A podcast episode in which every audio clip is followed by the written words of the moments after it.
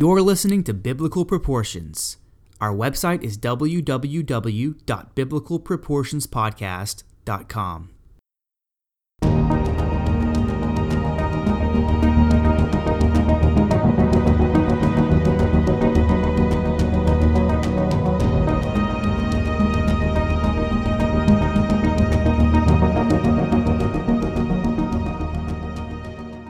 In that list of good guy versus bad guy battles of all time, the story we'll talk about in this episode is definitely on there.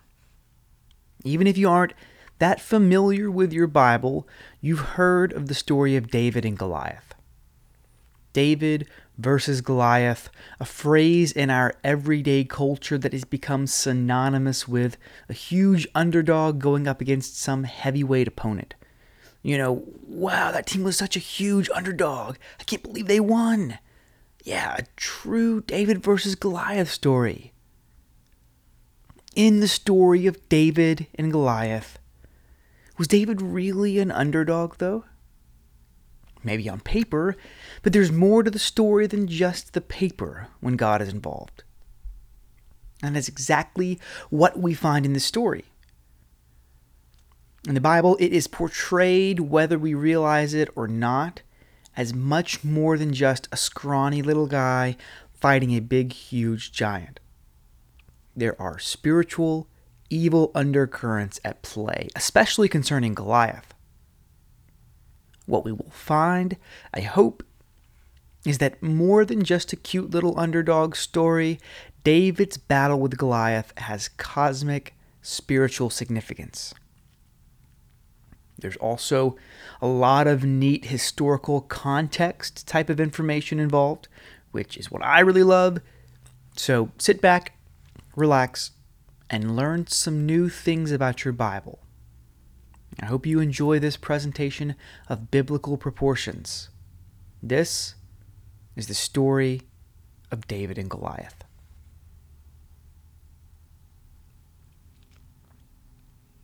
According to 1 Samuel chapter 17 verse 1 the Philistines gathered their armies together to do battle against Saul's Israelite forces. As the Philistines are making their incursion into Israelite territory, something they've been known to do from time to time, Saul moves to meet the Philistines in battle, trying to keep two major east west highways in Judah's hill country out of their hands. Saul positions his army to defend a major pass called the Valley of Elah. It's about 20 miles southwest of Jerusalem. Though Jerusalem, it isn't an Israelite city yet, not what we have um, come to know it as. And it will be here in this valley that one of the most famous good versus evil scenes in all of the Bible, and I would argue even all of human history, will play out. The Philistine Israelite conflict here really centered around control of what is called the inner Shephelah. Without getting too much into the ge- geography of the Holy Land, though some people like me might geek out on that stuff, this is a region of soft, sloping hills just west of Jerusalem. And uh, though, as I've said, Jerusalem is not yet an Israelite city, it's still in the hands of a people called the Jebusites. I use it as sort of a common point that we've all heard of, and if you are prone to pull out a map, as I am, talking about geography, um, you'd be able to easily locate Jerusalem. So, yeah, just I use it as an easy point of reference for us. The Philistines have control over um, the the coastal plain area right along the Mediterranean coast. As you move inland, the terrain starts to slope into rolling hills. That's the Shephelah that I mentioned earlier. And then transitions to the hill country of Judah, where Jerusalem is, is located. The Philistines are looking to quash the growth of the Israelite kingdom, which seems to be finally unifying under their first ever king, Saul. In order to do this, they begin infiltrating Judah's territory until the two armies meet at the Valley of Elah. Both armies set up a defensive line on either side of the valley. This was a classic ancient warfare tactic where two sides positioned themselves on opposite ridge lines of a valley. Neither force would, would want to give up the high ground by advancing through the valley to meet the enemy. This, of course, was not the first time the Israelites and Philistines had met on the field of battle. Our story here in 1 Samuel 17 was but one incident in a long history of conflict, really dating back to Israel's first entrance into the land after their exodus from Egypt and subsequent 40 years of wilderness wandering. The first time that the reader of the Bible is fully introduced to the Philistines is with the story of Samson. His infamous lover Delilah is probably a Philistine, though the text is never very clear on that, and it is with these Philistines that Samson is constantly clashing. Various Philistine Israelite encounters occur during the Judges period. Early in 1 Samuel, they actually steal the Ark of the Covenant, only to give it back after God sends harsh judgment against them. Samuel will also defeat them in battle a few years before our story here. So it's safe to say the Philistines had been a thorn in the side of God's people for centuries at this point.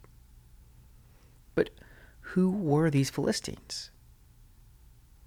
The name Palestine, which we've all heard of before, was the name of uh, th- th- this area, um, the area of, of Israel, um, going all the way back to the Greek historian Herodotus in the 5th century BC, who was the first person to use the term. The term comes from the word Philistines.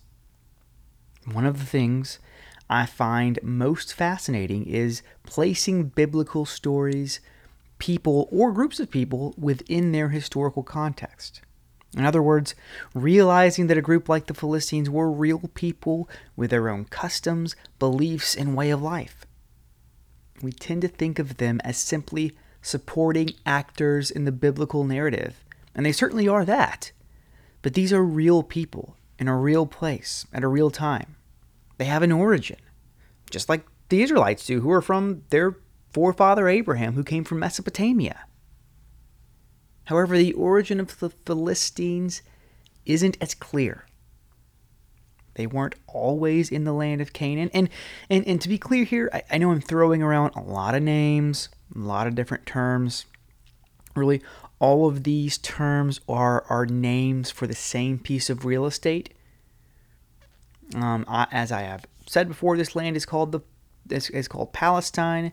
Before that, it was called the Kingdom of Israel, and before that, it was known as Canaan. So don't get confused. These are really just all um, different names for the same place. You know it as that the place you're probably thinking of it as as Israel. And from archaeological data, it appears that the Philistines entered into this land, the land of Canaan, sometime in the first half of the 12th century BC, and either destroyed or took advantage of destruction that had already happened to several cities in the coastal plain of Canaan, moving in and building their own cities right on top of the ruins. The five cities in Canaan that became the major Philistine hubs were Ashkelon, Ashdod, Ekron, Gath, and Gaza. Identifying where the Philistines came from, though, is where things get a bit murky. Right around this time period that we're talking about, one era of human history has just come to an end while another has begun. The era that ended was called the Bronze Age. And of course, um, the, the people of the time didn't know that they were living in the Bronze Age or that the Bronze Age was ending in a new age that we refer to as the Iron Age is starting. Uh, they didn't know all that. It's just terms we give for different ages or eras today. Um, but the end of the Bronze Age, as we call it, in the ancient Near East, happened when several pretty complex civilizations came crashing to a halt all around the same time. Now, why these several major civilizations collapsed basically all at once has been really difficult for historians and archaeologists to understand. One of the underlying factors, though, believed by some to be the factor for the collapse of these civilizations in the ancient Near East, which ushered in the end of the Bronze Age, was what is called the invasion of the Sea Peoples, Sea spelled S E A. In the late 13th and early 12th centuries BC, these sea people began migrating into or possibly invading areas along the eastern coast of the Mediterranean Sea, places like Canaan, Phoenicia, Syria, and even Egypt. They are called the sea people because this is just a mass of migrating or invading, depends on how you look at it, people that are made up of different people groups. They came from somewhere to the west of the shores of Canaan, though no one is really sure where exactly.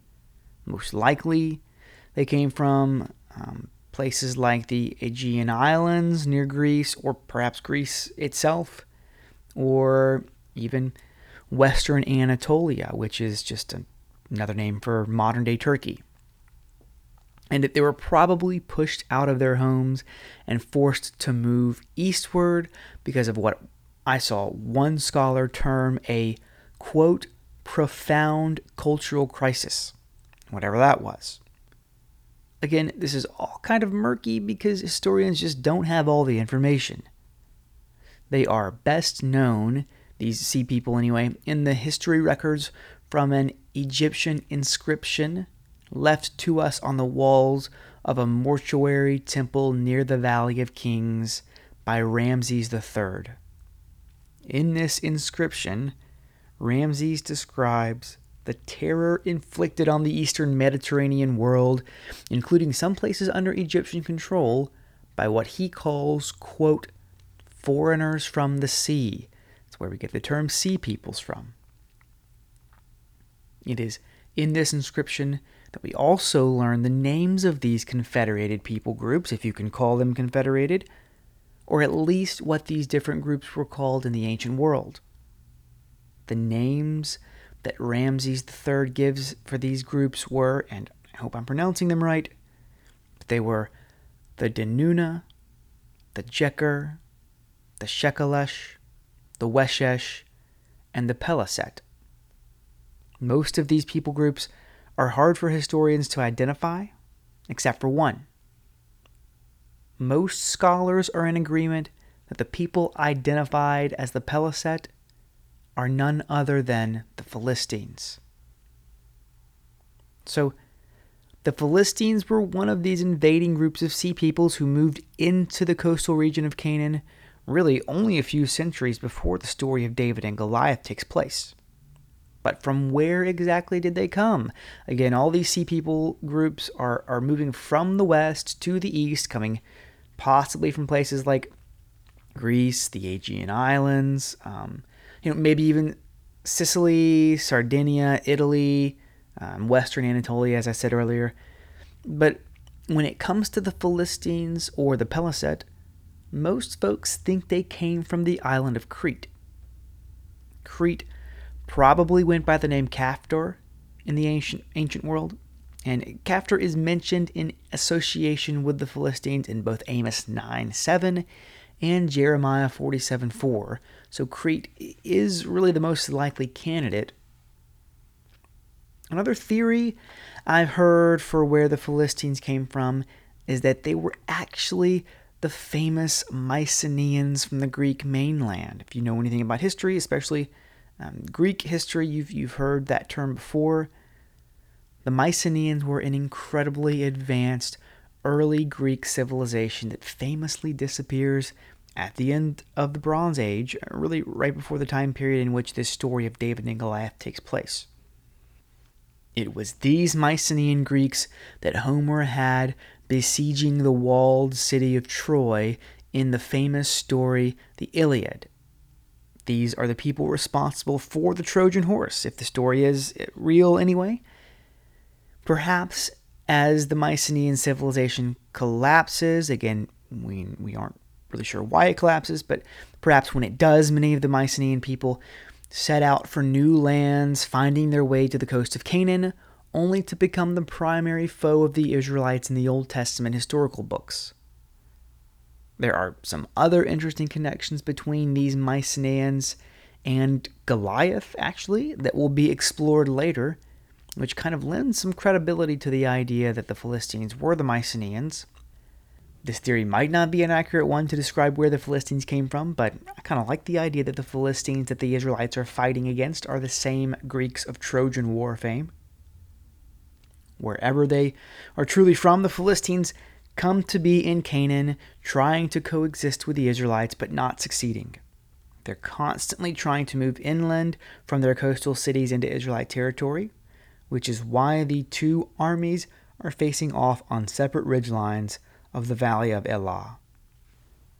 Neither side wants to make the first move, so they decided, or at least the Philistines decided, to settle the conflict with what turns out was a pretty common ancient way one on one duel instead of all out battle. Apparently, ancient armies thought it was better to risk the life of one man in one on one combat than to rest the entire army. It makes some logical sense. The Philistines choose, according to the first Samuel 17:4 quote, a champion named Goliath of Gath. Now, the couple of Hebrew words translated champion here are interesting. The original Hebrew phrase literally means a man of the in between, or a man in between, meaning that he is the man, the Philistine champion, who fights between the battle lines just as he's proposing to do here. It is not clear whether he was an actual Philistine or just a mercenary they had hired, which was pretty common back in those days. The name Goliath would have been a foreign name to the Israelites, as possibly any Philistine name would have been. His name is not Semitic, meaning that it, it isn't in the same language family as Hebrew. The term Semite or Semitic literally means coming from the line of Shem, one of the sons of Noah. So a uh, Semitic language comes from that same uh, you know family tree as as Shem. Some scholars think that the name Goliath could have been Lydian, which was a region in Anatolia, again, that's modern day Turkey, and could have been one of those areas from which the Philistines, one of the Sea People groups, actually came. Now, I love archaeology, I guess, ever since falling in love with the Indiana Jones movies as a kid, and I find it especially intriguing when pieces of archaeological evidence are found which corroborate the biblical narrative. At the Philistine city of Gath, which remember was where Goliath was from, archaeologists have found a pottery shard dating exactly to the time period of King David that has the name Goliath written on it. Now, scholars don't think it has any connection to the actual biblical Goliath, but what this confirms is that at least this was a real personal name in use by the Philistines at exactly the same time period of the biblical account. In other words, we know that Goliath was a real name in use during exactly this time, this time period, not just something made up by the biblical writer. It lends even more validity to the biblical account, though I still like to think of this inscription as referring to the actual Goliath of our story. I think that'd be pretty cool, and who knows, maybe it's possible but the most spectacular thing about this guy, what makes him famous, we all know it, he was a giant. 1 Samuel 17 tells us that he was six cubits and a span tall. There is a bit of debate here. Later, Greek commentators, um, the Septuagint, Josephus, who was a Jewish historian writing in the first century AD, I've used his um, stuff on previous podcasts. Um, and uh, the version of the book of Samuel that's found in the Dead Sea Scrolls all put Goliath's height a little shorter at four cubits and a span instead of six cubits. You're probably wondering the obvious question though how long or, or how tall is a cubit or a span? A cubit was basically just the measurement from a man's elbow to the tip of his middle finger, an average of about 17 to 18 inches. Now, I was curious and decided to measure my own elbow to the tip of my middle finger length on both arms. It was about 18 and a half inches, and I'm not a particularly large man. My wife's cubit measurement was 15 inches for what it's worth.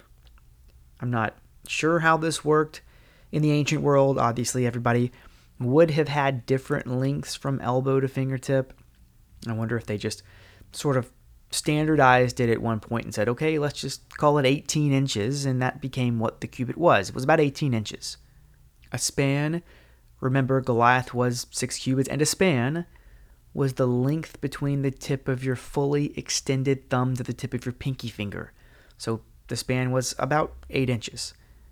If you've already done the math in your head, coming in at six cubits and a span, Goliath would have been nine and a half feet tall. Certainly a giant. Even by the low measurement of four cubits and a span, he is still probably at least six and a half feet tall. If we go with the measurement found in our Bibles today of six cubits and a span or nine, nine feet six inches, he would have towered over the average Israelite who would have maybe been five six or something like that. A terrifying sight to say the least. But this wasn't the first time the Israelites had faced a giant.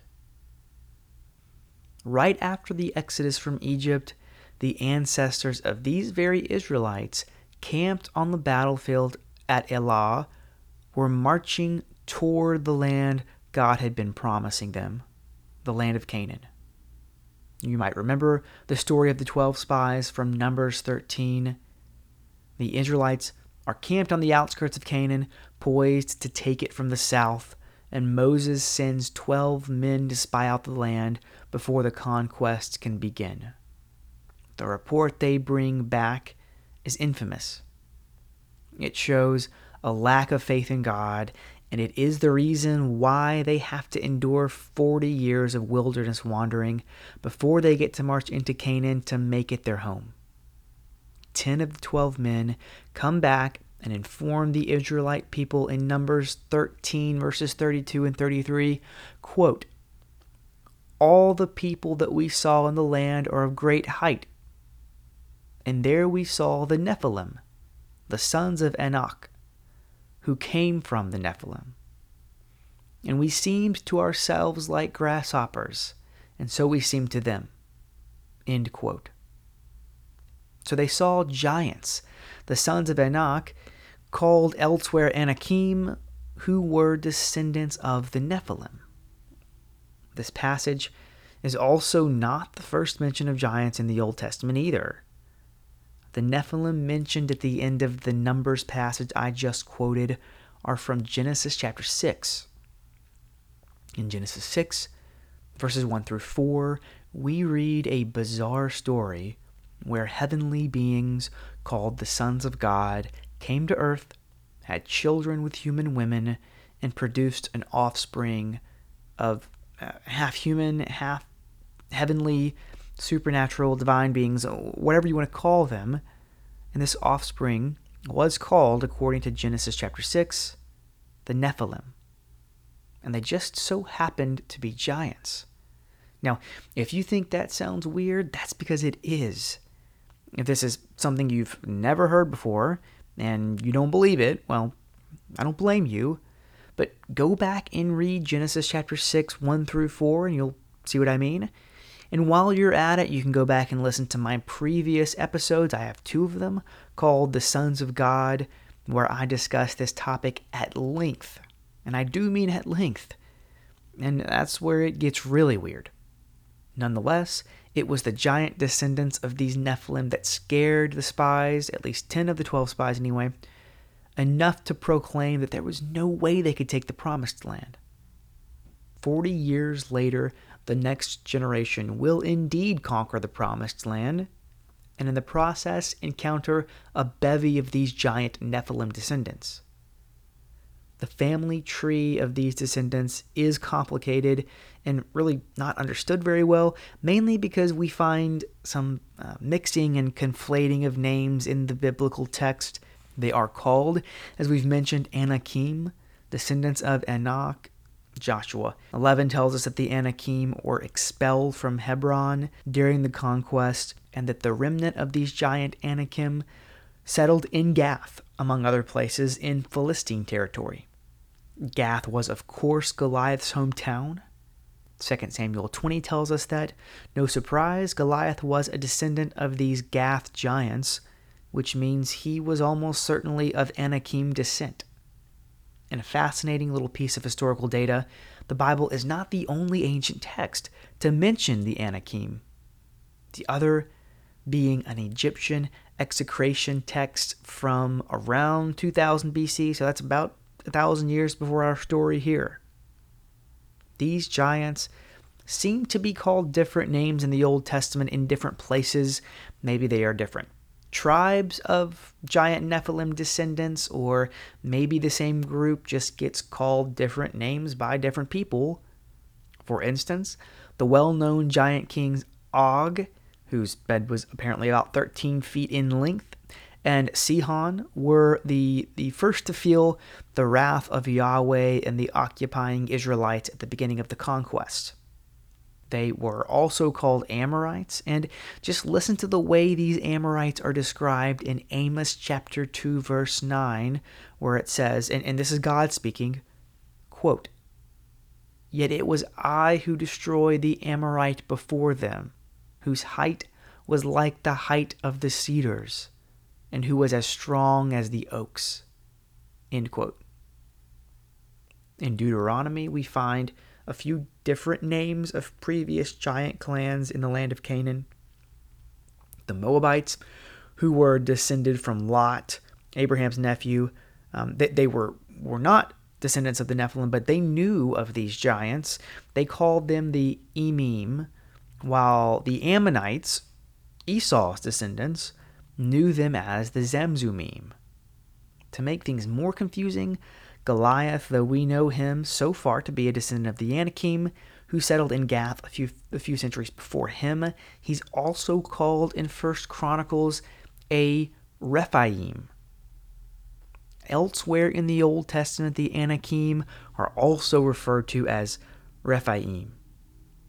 So, if you're already confused with all of the names, that's okay. Um, what we really find in what seems on the surface to be you know, a muddled mess of names and tribes is that all of these giants uh, and all of these giant tribes appear to be given the blanket title Rephaim. That is the way it appears to work itself out in the Old Testament, anyway. They all go by different names to different people, but at the end of the day, the Old Testament writers refer to them all, and by all I mean all these Nephilim descendants, as the Rephaim. Now, Rephaim is an interesting word. While it is used to describe these giants who descended from the Nephilim, it also seems to mean something like spirits of the dead in the underworld. It is sort of used to describe not just the giants on earth, but also spirits in the underworld. There's some sort of linkage there. It is used in that context in a number of places, but these spirit Rephaim that are spoken of also seem to be more than just mere um, human spirits or, or, or, you know, spirits of the human dead. They are more akin to some sort of semi divine creatures, most notably in Isaiah 14:9, as well as in one extra biblical text from the city of Ugarit, so, yes, this word Rephaim is also used outside of the Bible, which just helps us as modern readers to gather more context into how the ancients actually used this word. So, Rephaim seems to have this dual meaning, both as a proper name for these giants, but also as semi divine, supernatural powers of the underworld who are hostile to Yahweh's people, the Israelites the writers of the Old Testament clearly seem to be connecting these giants roaming the earth to evil spirits of the underworld. All this to say that there is, as I hinted at in the introduction, much more going on in the conquest narrative and in our story of David and Goliath than just a, battle against really tall people. They are seen by the biblical writers and I, I think the Israelites as well as not just tall giants, but some sort of supernatural evil force.